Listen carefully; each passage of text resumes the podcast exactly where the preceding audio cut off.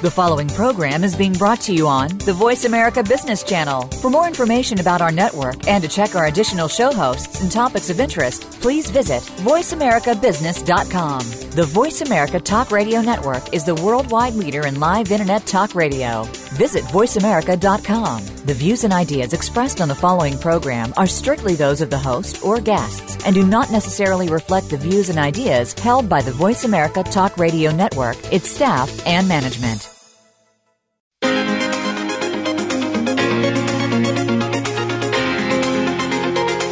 Are you ready for the next level of leadership? It's going to be here before you know it. Today's leaders need the skills, connections, and savvy to become top professionals in their fields.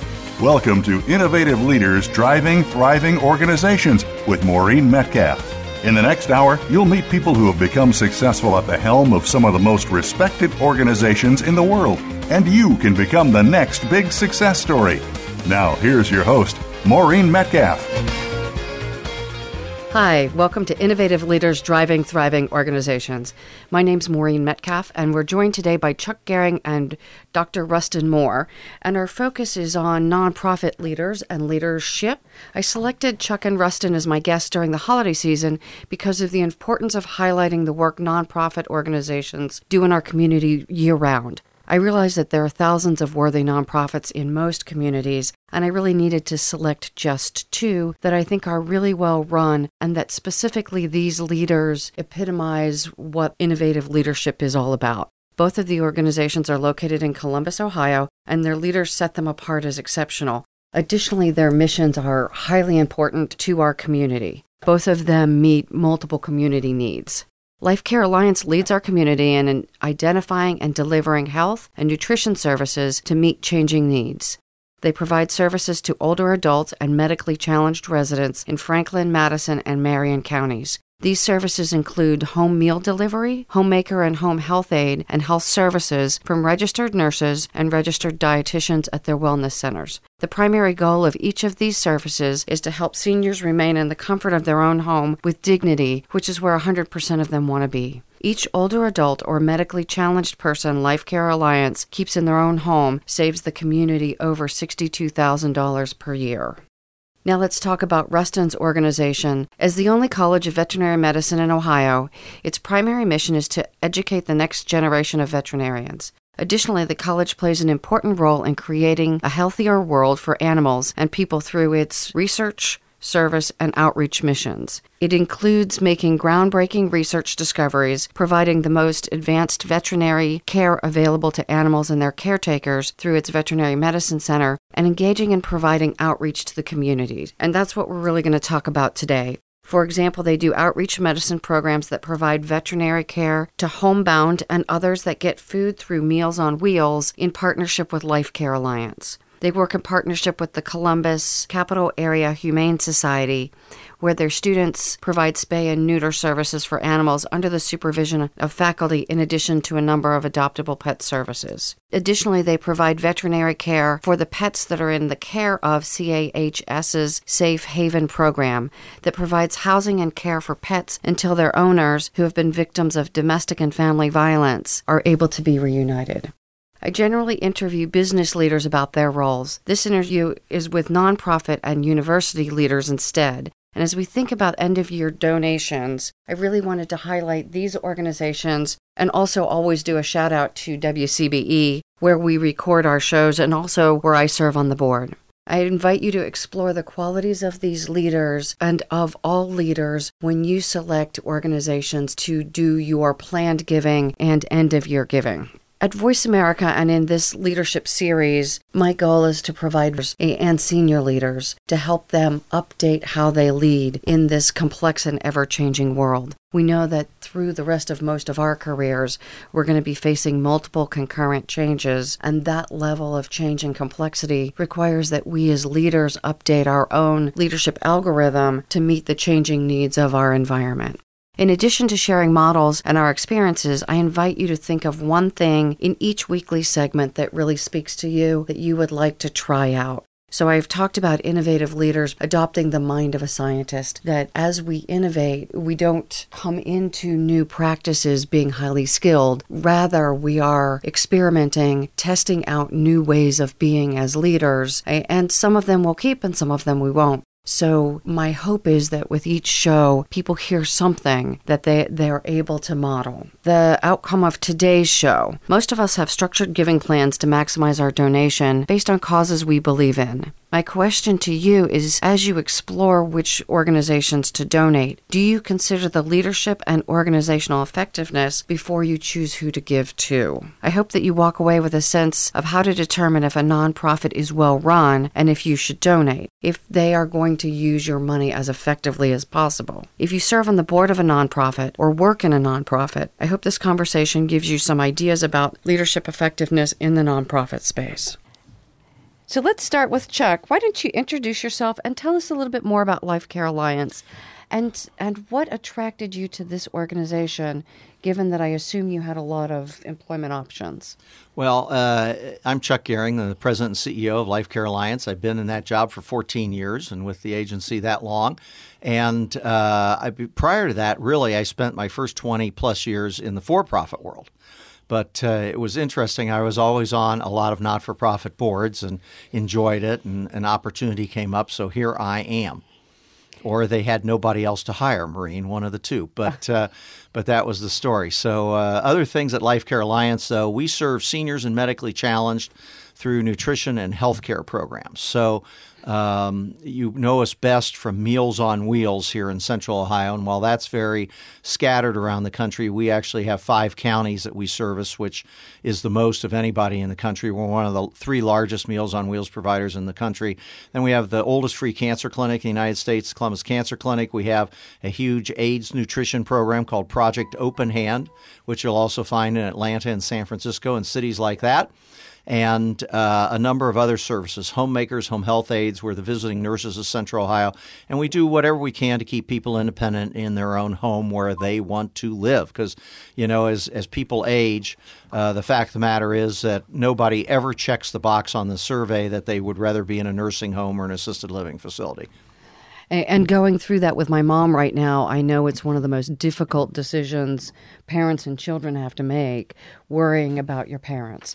And I will say we're not in Ohio, so we don't have access mm-hmm. to to your service, or it might make a difference in her next steps? Well, and the services do uh, vary a lot around the country, and in fact, around the world. Mm-hmm. So, if while Meals on Wheels, for example, are everywhere, the services vary greatly as to what they can give you, what diets they propose, how the variety of meals, things like that, or if there's even a service. Some of the services, unfortunately, have even uh, gone out of business. We had two counties in Central Ohio uh, actually go broke. The agency went broke uh, last year, and we ended up you know we're now servicing those counties, Champaign and Logan counties, and uh, but it's uh, it's very difficult. Uh, not the best funded thing in the world, but uh, an important service, and certainly it is like for your parents, and it was for my parents too, Maureen uh, uh, you know, we knew we had that person coming to their house every day delivering that meal or that nurse coming to visit them,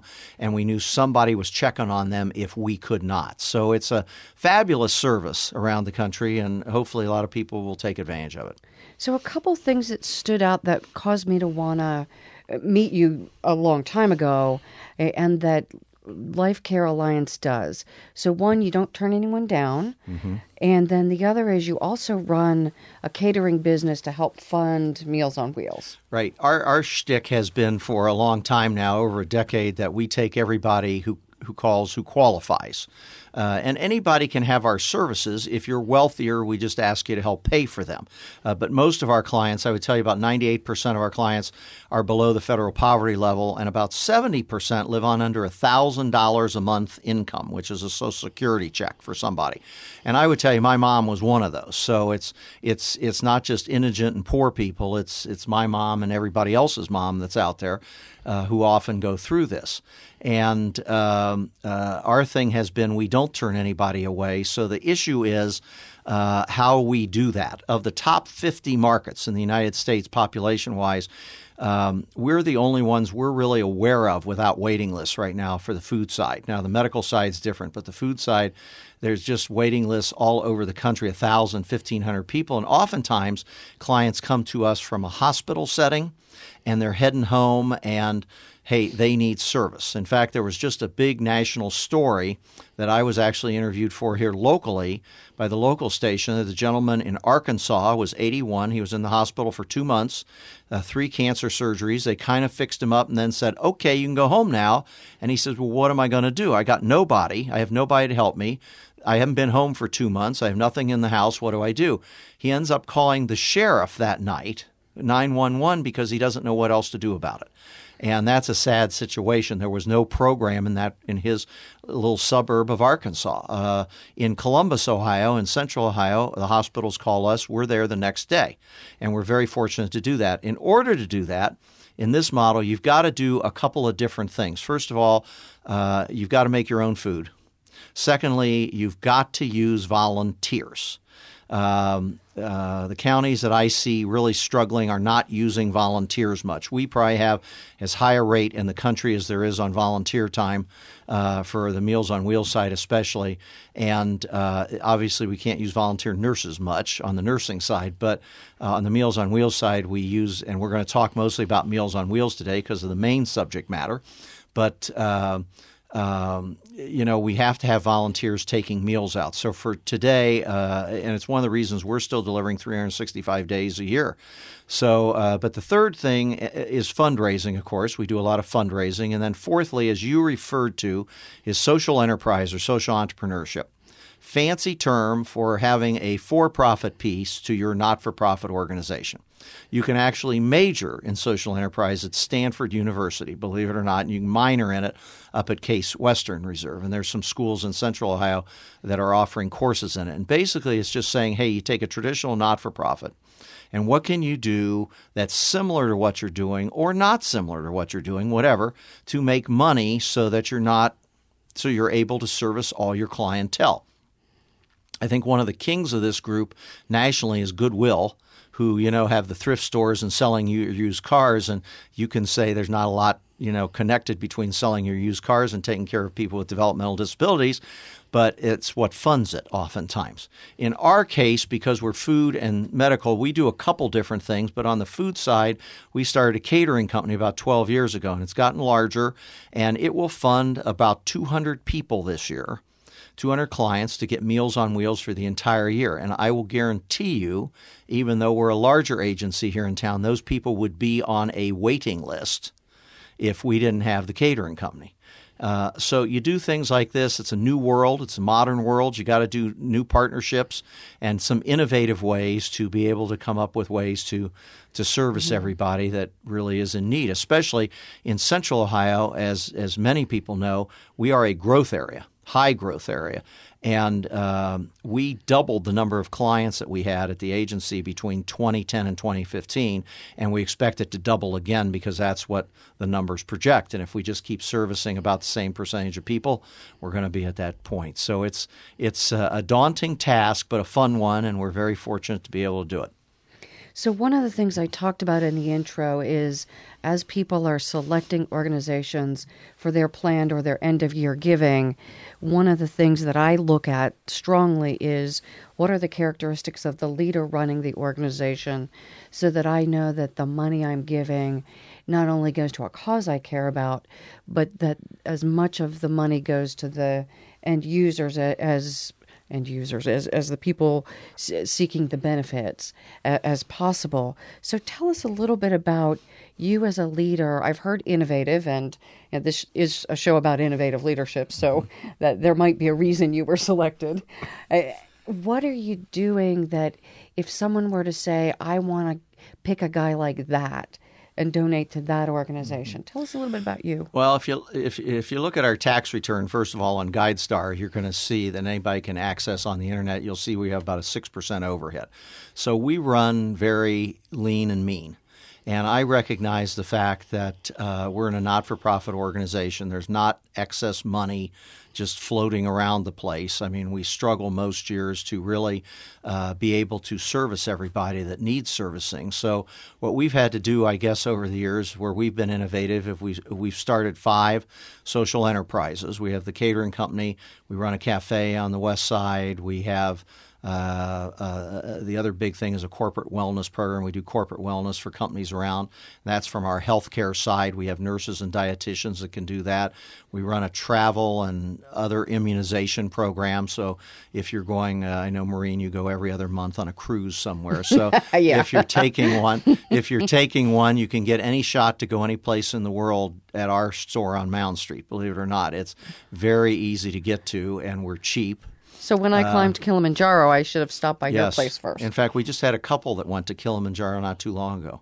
And they came down and got their shots and thought it was great, and out they went. And uh, we've got malaria pills, we got a little bit of everything down there. We also have the hepatitis series for companies that have first responders and things like that. So we've done all these things as a way to uh, because we recognized when I got there 14 years ago, we recognized that as a board and a, a staff that um, uh, the traditional funding sources weren't going to keep going.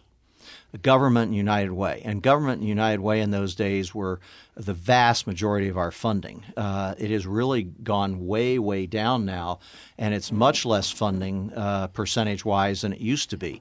And I mean, dramatically less. And uh, so, what we've attempted to do is we've had to come up with other funding sources, or we just would have helped less people. Um, you know, I've been in situations where I've talked to other agencies and stuff, and and somebody's gotten a cut, especially during the recession of the mid 2000s, and uh, people were getting cuts and things like this left and right. And the question was, well, what are you going to do about it? And the answer was always, well, we're just going to take less clients. Well, that was an unacceptable answer to many of us, mm-hmm. including me. And I, especially, we don't do anything fluffy. I mean, it's all very basic needs food, m- access to health care, basic services. And without them, the people end up in an institutionalized setting. And uh, that would be against the mission of the agency, which is to keep people independent in their own home, which, by the way, saves the taxpayers listening to this show a boatload of money. Uh, I'll give you that stat in a little bit. But, um, you know, so we've had to be innovative as to how to make up funding in tough times. Uh, and seeing around the country people just dropping clients left and right, and us saying we just can't do it. So our approach has been we're going to take the client and then figure out how to pay for him.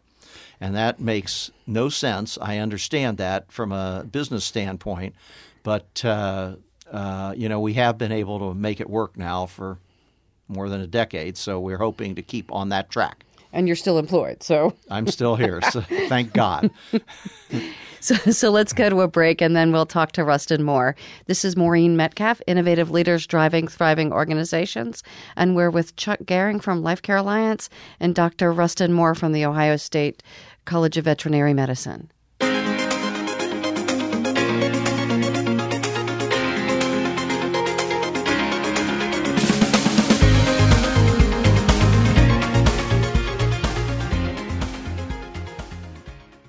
Metcalf and Associates is a management consulting and leadership development firm dedicated to helping leaders, their management teams, and their organizations implement innovative leadership and business practices to help create market differentiation necessary to thrive in this rapidly changing environment. As the author of eight award winning leadership books, Maureen Metcalf and her associates are positioned to help you and your organization grow and thrive. Visit metcalf associates.com. Maureen is ready to discuss your needs and tailor a solution to meet your needs through her expertise in keynote speaking, leadership coaching and training, transformational and organizational growth consulting. For your business, we can help with facilitated leadership retreats, organizational planning, culture alignment, individual and organizational assessments, online leadership development programs, and one on one or corporate wide leadership development sessions. Move forward with Metcalf and Associates. Visit metcalf associates.com.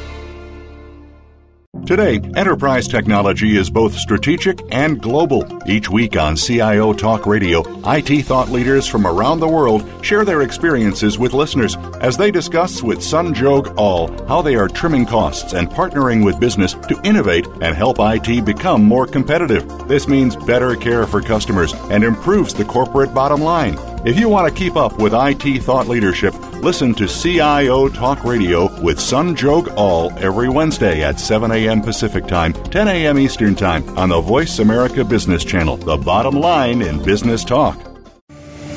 Are you looking to get noticed in today's business world? Listen for Chat with Chickles. What they couldn't teach you in business school. This is the show that will help you survive and thrive in business today. It's what you can do differently that will help you stand apart from everybody else in the field. Lisa Chickles and her guests can show you just how to gain that unique edge. Chat with Chickles can be heard live every Thursday at 11 a.m. Eastern Time, 8 a.m. Pacific Time on the Voice America Business Channel.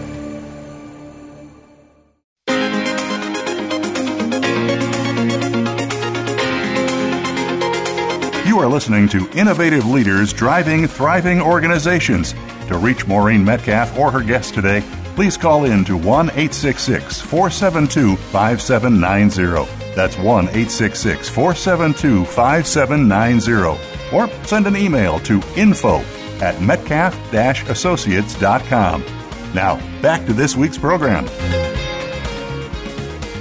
Hi, welcome back. This is Maureen Metcalf, Innovative Leaders Driving Thriving Organizations.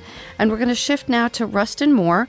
Our focus today is two organizations within the Columbus, Ohio community that I think are in providing incredibly important services. And we wanted to highlight nonprofit leaders during the holidays as folks are thinking about who to donate to these gentlemen, I think, epitomize the kind of leaders that create organizations that I personally want to donate to. So, Rustin, let's have you talk a little bit about yourself and not only the College of Veterinary Medicine, but also the outreach work that you do. Sure. Well, th- first, Maureen, thank you for inviting me to your program. Thrilled to be here. Uh, my name is Rustin Moore. I'm currently the Dean of the College of Veterinary Medicine at The Ohio State University. Uh, just finished about my 90th day on the job. I've been back here uh, for about nine years in various leadership roles and really thrilled with the uh, opportunities that we have at the College of Veterinary Medicine. We have multiple missions. So, the first mission is teaching our veterinary students so they can become tomorrow's veterinarians and doing research and service. But a big component of what we do is outreach. And outreach is really where all of those uh, missions are sort of brought together. A couple of our outreach uh, areas are we provide services to the Capital Area Humane Society, where our students, under the supervision of a faculty member, does spay and neuter of our of the, the cats and dogs there, which really allows more pets to be adoptable. And it also gives our students a, a, a extremely beneficial experience in doing surgery and mm-hmm. becoming competent and confident. One of the programs we started several years ago was actually in, uh, in partnership with Life Care Alliance and the Meals on Wheels program, where we developed an outreach medicine program where our veterinarians would go out one or two days a week to homes that were serviced by Meals on Wheels that had pets. And uh, you probably know, or people probably know, that many people that uh, that are homeless or, or homebound, or uh, maybe there's no one in their life that the pet is the most important thing in their, their life, their family structure, their uh, loyal, their unconditional love, etc. And what our uh, veterinarians found is many of the people in the home were feeding their meals from Meals on Wheels to their pets and were not eating themselves. And so that was um, a surprise, but also a, a good discovery that helped um, move in the right direction, both for the people and the animals. But we provide very basic veterinary care to the pets on Meals on Wheels and the important thing of that is not only doing that as a service, it's also associated with, with, research. And so we, you know, as a land grant institution, research and, and publishing useful information mm-hmm. is important. But probably the biggest thing is is our students' experience. It's an experiential learning experience for them. Uh, it really w- opens their eyes that um, the things they see in those situations are much different than what they see in the referral hospital on campus. And raises civic awareness and hopefully uh, instills upon them the need to give back to their communities when they graduate and go out mm-hmm. into uh, the workforce. So you mentioned one other program w- when we were talking the other day, and that was something about homeless people and their pets. Can you tell us about that? Sure. So um, I found this out because I actually, uh, I guess the two things that are most important to me in terms of giving are children and pets or, or animals. And so I learned about an organization called the, uh, it's at Ohio State, it's called the Star House, which is a drop in facility for homeless youth between 14 and 24 years of age. And it was startling to me the number of youth in our community that are homeless. And so uh, part of giving is money, but part of it is also giving and gathering clothing and other things. And so I got to tour the facility. And while I was there, I asked how many of these homeless youth have pets. And they didn't really know because they don't allow them in the, the drop in facility, but they did know several had them. They also knew of an adult homeless camp uh, nearby, and they knew that many of them had pets. Uh, and so we started working with them, but also with an org- another nonprofit called Faithful Forgotten Best Friends, which really provides pet care for the adult homeless populations in in Columbus. And a little bit of a uh, an issue that I have some problem with is those. You know, I understand the issues with homeless camps, but um, many of them get run out, torn down, uh, and destroyed mm-hmm, by mm-hmm. by people. And so, you know, the important thing is these pets again are probably one of the most important things in their lives. There's a lot of positive health benefits of pets on people. It's an emerging field mm-hmm, of science. Mm-hmm. And in addition to physical health, it's also emotional, mental, and psychological health. And many of the homeless, particularly the adults, as I understand it, do have, you know, there's a high level of mental health disease. Uh, um, and I, I think the, the pets you know provide uh, reduce anxiety, reduce stress and frustration. Uh, you know, people with post traumatic stress syndrome. It's been shown that that pets or a companion animal has a real positive benefit. So we uh, are going to be working with both the Star House and the Faithful Forgotten Best Friends mm-hmm. and expanding our outreach program to continue working with Life Care Alliance for the Meals on Wheels, but also uh, for the homeless populations. So it sounds like OSU is doing a lot beyond or in in conjunction with educating students that it's part of the education mission yeah well we think it's um, it's critically um, integrated with that because okay. as i said before outreach is really the, uh, involves the education piece the research piece and the service piece uh, and it really helps um, in my mind bring all those pieces together because we're providing a service we're learning and doing research and publishing on things to hopefully expand knowledge, mm-hmm. and we're teaching our students, um, certainly in this case, medical care, but also sort of people skills and the professional skills that they need to understand, mm-hmm. and particularly cultural competencies. They, you know, they need to be exposed to a broader array of people uh, mm-hmm. because we, as a veterinary profession, don't currently come anywhere close to um, mimicking or reflecting the composition of society in terms of our the co- composition of, of our mm-hmm. profession. So I'm going to go off script, as as you know I would. Um, your background is not mainstream wealthy family. You came from Appalachia, so tell me a little bit about your journey and how having someone who didn't uh, has a little bit of a different background, how that has informed your being a, a veterinarian, and also how it impacts you running the vet med college.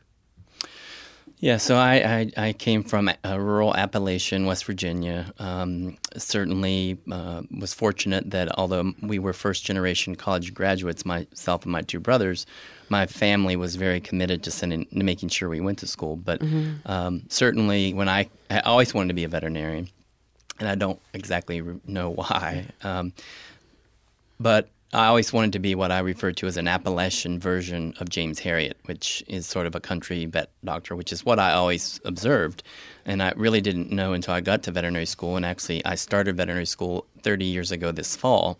And I never knew the opportunities veterinary medicine provided, and certainly never imagined 30 years ago I would be dean of the college 30 years later. Uh, I think my experiences growing up, uh, the people, my parents, my family, my teachers, mm-hmm. my role models and mentors, all the way through, you know, uh, grade school through high school, my undergraduate uh, at West Virginia University, and then throughout my career, I've been very benefited by having um, people that I found as role models and I try to emulate. And certainly, mm-hmm. you know, I've had coaching and other things that I think have helped me focus on the things that I think are important and, and bring those to, to an organization. And so tell me a little bit about how you as a leader, what differentiates you? well, um, you know, I've done a lot of, uh, again, through coaching, reflection, reading, um, sort of to try to determine what makes me tick. Um, certainly, uh, there's a lot of things. I think I uh, have a passion and enthusiasm and energy for life and for things that I'm really uh, passionate about, like children, like vet- uh, animals, and trying to find ways to to make those uh, work together. Um, I I've actually searched a, a, number of searched and reflected, and I guess three or four things that come to mind um, that have that emerged that I sort of seem to uh, always be innately collaborative and try to work to build relationships that can help move an individual or an mm-hmm. organization mm-hmm. forward. I think committed to helping people in the, mm-hmm. the organization grow and develop mm-hmm. in their roles so that they can contribute and maybe move on into other roles, either in our organization or, or another one. Uh, something that comes out time and time again, and I think this goes back probably to my background, is um, I'm highly empathetic and compassionate, mm-hmm. um, and that comes out both with my work with people and animals. Um, certainly, always trying to make sure that I have a commitment to the right action and mm-hmm. trying to mm-hmm. find that out through uh, listening, learning, and, and ultimately making the right decision that's in the best uh, interest of the organization.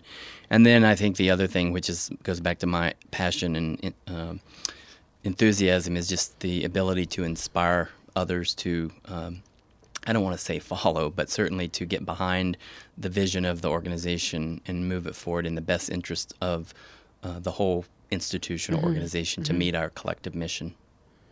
And one of the things that stood out in working with you was that you were the go to guy. People all over campus, students, faculty, administrators all seem to feel comfortable popping in your office.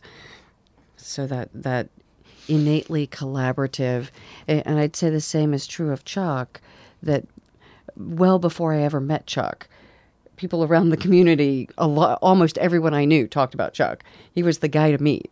So it's he's shaking his head, but but it's true that that good leaders, people know about you, and talk about you in a positive, constructive way. You need to meet this guy. He's he's making a positive impact, and I would say that certainly summarizes the work both of you do in our community. So I'm going to go to break now and we will come back and have a conversation with both Chuck and Rustin about the social service aspects of both of your work. And also, if we think about your corporate counterparts, what guidance, what what is similar between nonprofit and for-profit leadership, uh, especially Chuck, because you've done both? And also, what would you want your boards to be thinking about so that they can be more supportive of you? So, this is Maureen Metcalf, Innovative Leaders Driving Thriving Organizations. We'll be right back.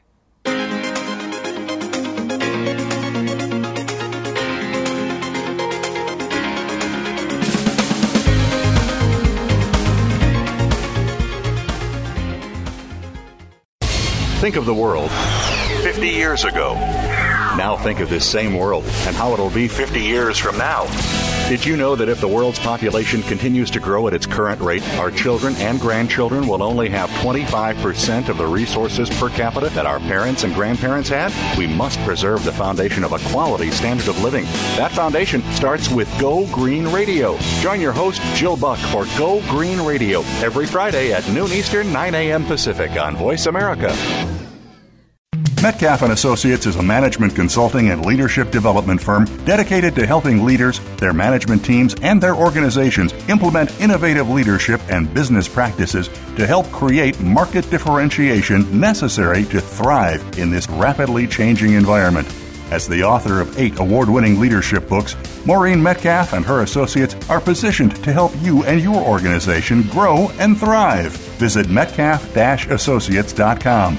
Maureen is ready to discuss your needs and tailor a solution to meet your needs through her expertise in keynote speaking, leadership coaching and training, transformational and organizational growth consulting. For your business, we can help with facilitated leadership retreats, organizational planning, culture alignment, individual and organizational assessments, online leadership development programs, and one on one or corporate wide leadership development sessions. Move forward with Metcalf and Associates. Visit metcalf-associates.com. Are you a business leader or executive that wants to achieve more? Not just in it for profit, but to do work you find meaningful that adds more value to more people in more ways. Listen for the Business Elevation Show with host Chris Cooper. You'll hear from successful achievers from around the world with the passion and experience to offer invaluable guidance. The Business Elevation Show can be heard live on Fridays at 8 a.m. US Pacific Time, usually 4 p.m. UK, on the Voice America Business Channel. Be more, achieve more.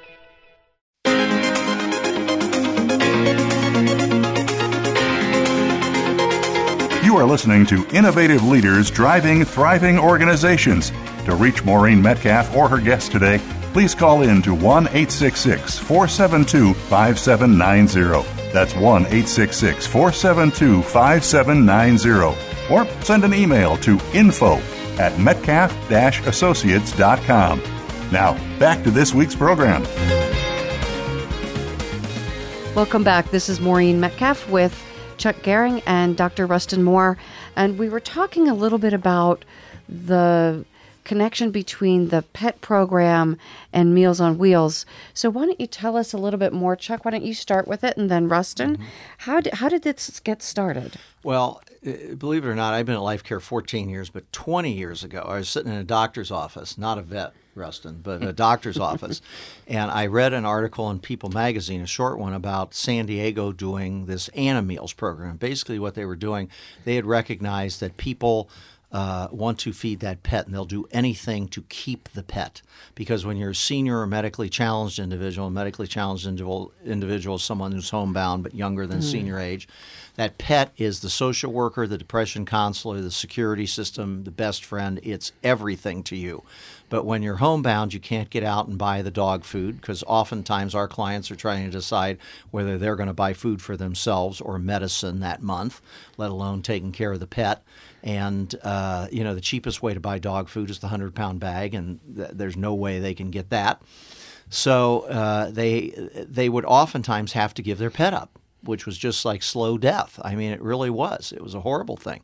So, how could we help them if they're going to stay independent in their own home? So, we started with no money. We had no grants, no nothing. And we just, I had remembered this article. Mm-hmm. And we had the same issue that we had a lot of our people giving pet food. Uh, uh, their Meals on Wheels food, I mean, to their pets, which is bad for both parties because cats and Salisbury steak are not a good match. so it's um, you know it's one of those things. So we had to figure out how to take care of this.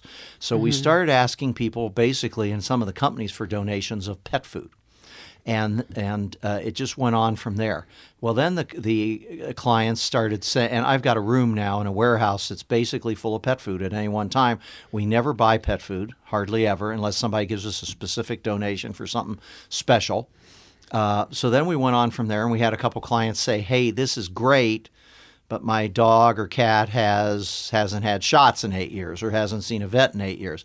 So we started looking around and we ended up at OSU and uh, where else in Central Ohio mm-hmm. would you end up other than OSU? And the vet school, I we thought it was a natural match that uh, the vets and especially the students could mm-hmm. work on these pets to help keep them independent uh, and with these folks every day. And we've even gone so far now as to uh, we did a couple things with a couple of shelters to actually place cats with hmm. clients because a cat doesn't need walking; it's much more independent. And we've actually been and there's a lot of cats on death row, unfortunately. So uh, we were able to place some cats especially with some clients who are just thrilled to have them. It's just a case can I get food for them, et cetera, et cetera. So now it's progressed. We get all the broken bags of pet food from Walmart, PetSmart, um, and the Mid Ohio Food Bank doesn't want to be in that business, so any pet food they get comes up to us, and we're the clearinghouse. We've had as many as 13 other animal rights groups use our warehouse as kind of a place to get some pet food from.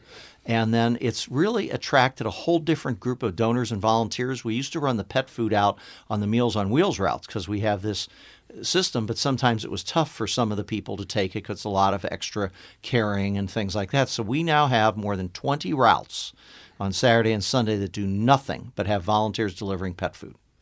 That's pretty amazing. Think about it; it's a whole nother group of people out there. So, uh, but the the big uh, the big jump that we had, the food is critical.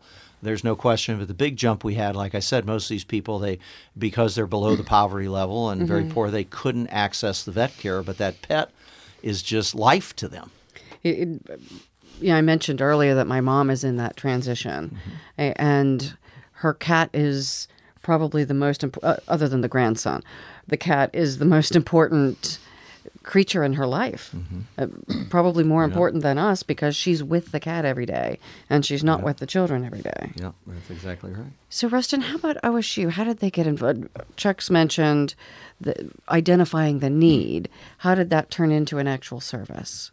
Well, two of our faculty members, uh, Dr. Linda Lord and Dr. Larry Hill, uh, both uh, together. I mean, I, I think this was a, a sort of a organic thing that grew out of their interest in in recognizing the benefit of the pet in a person's life or a family situation, and actually knowing the needs of of of, of people that are in need of, of, of additional support. And we got- uh, they got a grant uh, actually through an organization, and then started exploring how they were going to best implement the program they wanted to make sure they have the biggest impact and get use the resources from the grant in the best way possible.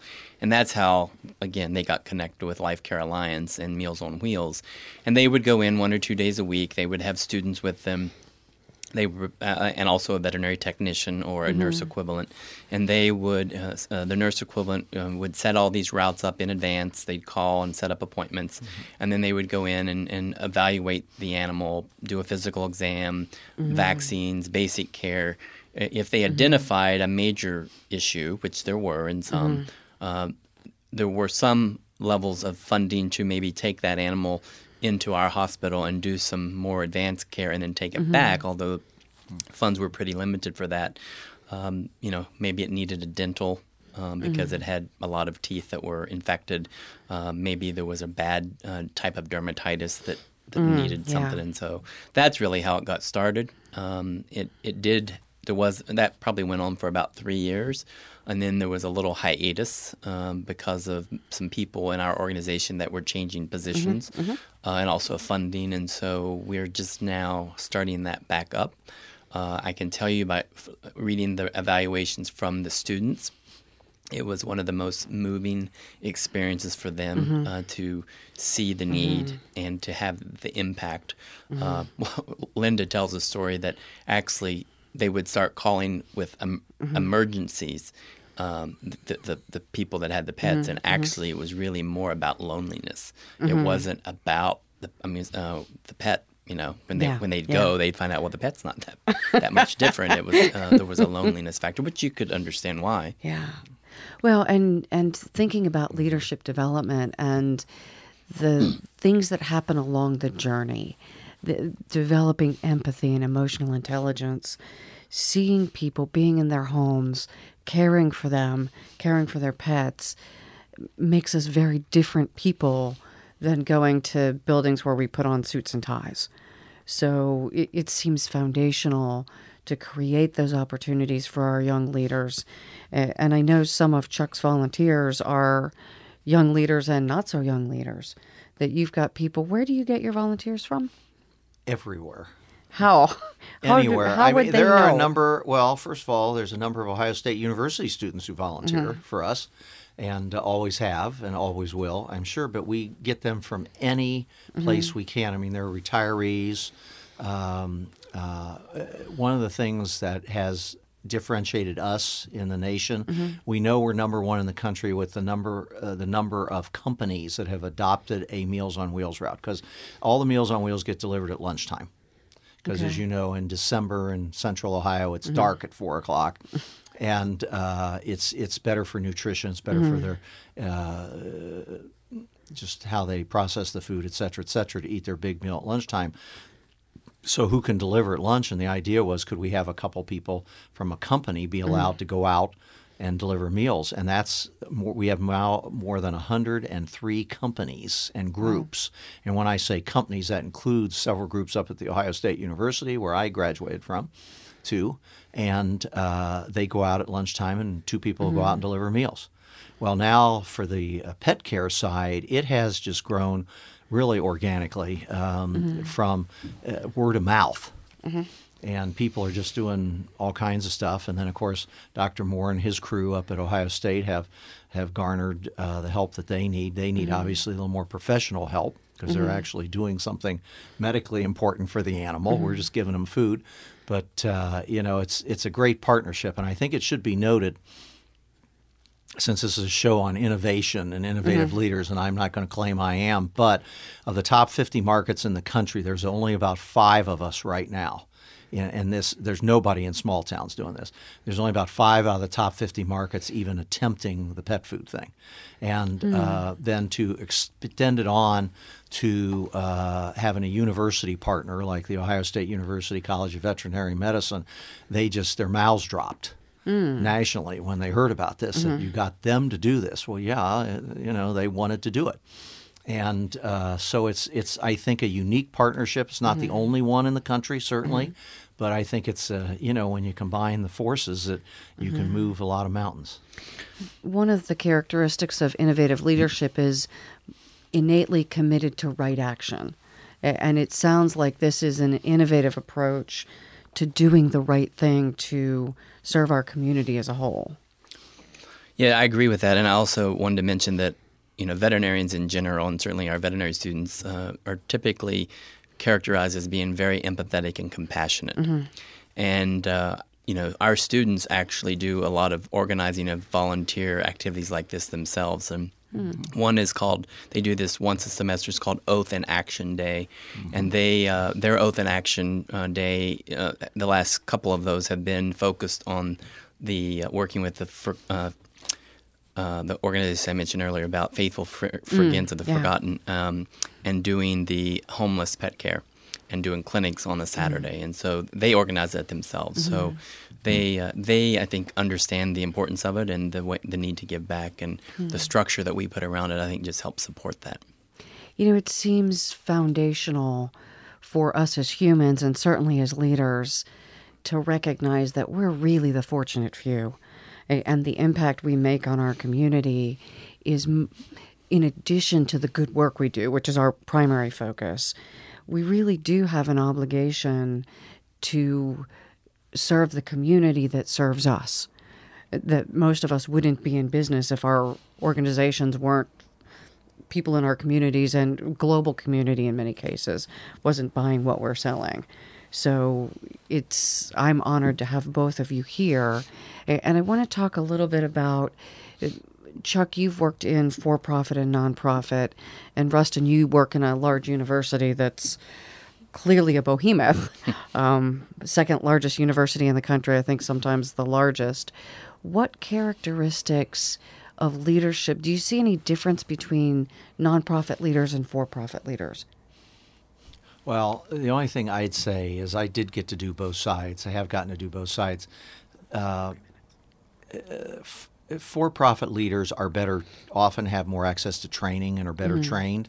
Um, so I feel blessed every day that I got to do the for-profit side before I got into the not-for-profit side. And um, now, not at the Ohio State University, certainly. They have a wonderful program. But for groups like us, training is an issue a lot of times. And sometimes we don't always know what to do about the problem. But I was trained by my, uh, you know, I grew up at Anheuser-Busch for many years and things like that. And they trained me, hey, figure out where you want the problem to, where you want to get at the end of the line with the problem and then work into it. And that's what we've done is we've got to keep people independent in their own home where they want to be to save the taxpayers uh, uh, tons of dollars and keep everybody going well Um, and if we're going to do that, how do we back into it? And obviously, we backed into the fact that we had at the time, several years ago, when we first started talking to Ohio State, uh, we had 64% of our clients had a cat, a dog, I mean, and 62% had a cat. So for the math majors, some had both, right? and and we just talked to the clients, and it was so key to them staying in their own home and being independent that we had to do something about it. So we mm-hmm. figured out a way to get the food donated and which we have now mm-hmm. for a decade, and we figured out that the Ohio State University are the go-to folks in this community and mm-hmm. many communities, and worked with them and got this program going, and it's been super ever since.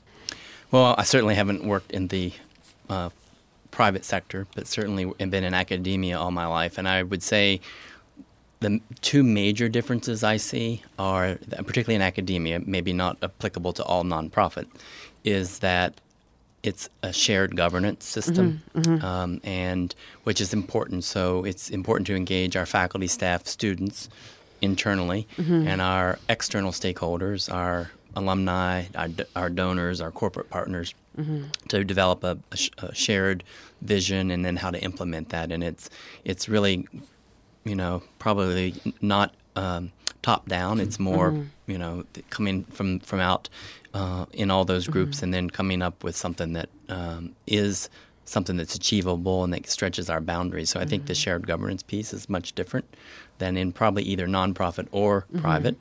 And then the other thing is more and more we are relying on philanthropic support for our programs with higher education in general and in particular veterinary medicine the the amount of state support that's coming in uh, on a percentage basis is decreasing mm-hmm. uh, of our total budget, and so you know mm-hmm. we really for us to do the types of things we've been talking about today, mm-hmm. that's required philanthropic support.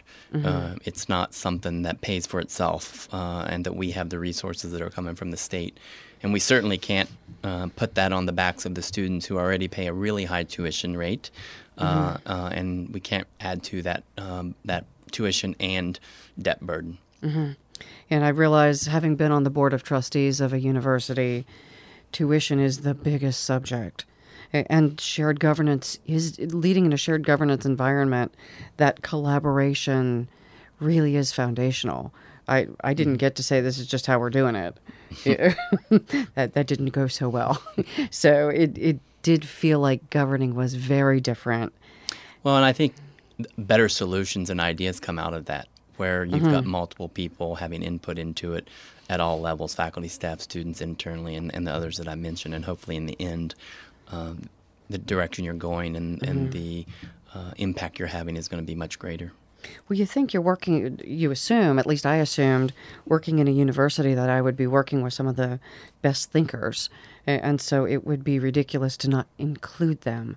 So, can you give us one minute? There's a story about you and a horse after Katrina, and then we're going to wrap up. Sure. Well, I was in Louisiana during Hurricane Katrina. We uh, ended up, uh, I sort of got uh, chosen by default to uh, organize uh, a re- rescue effort. We rescued about 500 horses uh, during that. Um, the aftermath of that, and then about two months later, one of the horses was actually a pony uh, w- that was rescued, um, was attacked by a dog, and mm. ended up losing uh, the lower portion of its leg because of injury. And so the, the owner was very persistent that they were going to save this pony's life and called me, who I, she and I knew each other, and of course asked me if I would consider amputating and doing a prosthesis, which I had never done before and didn't really think that it was probably something that would be that um, suitable, but agreed to see the pony and then observed it. And to make a long story short, we did a, a an amputation and fed it with mm-hmm. a prosthesis. And in February, it will be 10 years since wow. that pony, and it travels around the country to um, it's been to Walter Reed. It's been to hmm. children's cancer camps, children's hospitals, letting I think I say it lets people that look mm-hmm. different feel like that they aren't that different because mm-hmm. this pony acts like a pony, mm-hmm. even though it has a prosthetic leg. Thank you. I, so that's the perfect note to end on. And I'm have I have the great pleasure of sitting in a studio at WCBE with Dr. Rustin Moore and Chuck Gehring, both who have dedicated much of their lives to public service to, to serving our community in nonprofit through volunteering in leadership roles and as you've just heard from Rustin and I'm sure Chuck has many stories as well about how their lives have been shaped by the volunteering that they've done. And so, as we are, if you're listening to this as it first airs on December 15th, we're in the middle of the holiday season. For those people who are interested in making end of year donations, strongly encourage you to consider these organizations or, or the millions of nonprofits in your communities. Look at the leaders running the organizations make sure that they are meeting the standards that these two gentlemen set or somewhere near that, that the donations that you're making go to actually provide the service to the people you're intending to help. Happy holidays. Thank you for joining us. This is Maureen Metcalf, Innovative Leaders Driving Thriving Organizations.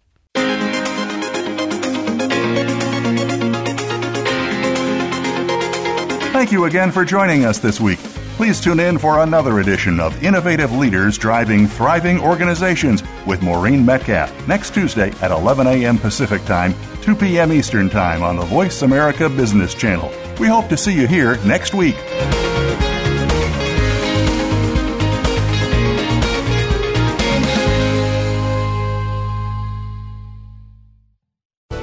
Thanks again for listening to the preceding program brought to you on the Voice America Business Channel. For more information about our network and to check out additional show hosts and topics of interest, please visit voiceamericabusiness.com.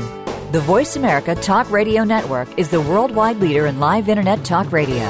Visit voiceamerica.com. The views and ideas expressed on the preceding program are strictly those of the host or guests and do not necessarily reflect the views and ideas held by the Voice America Talk Radio Network, its staff, and management.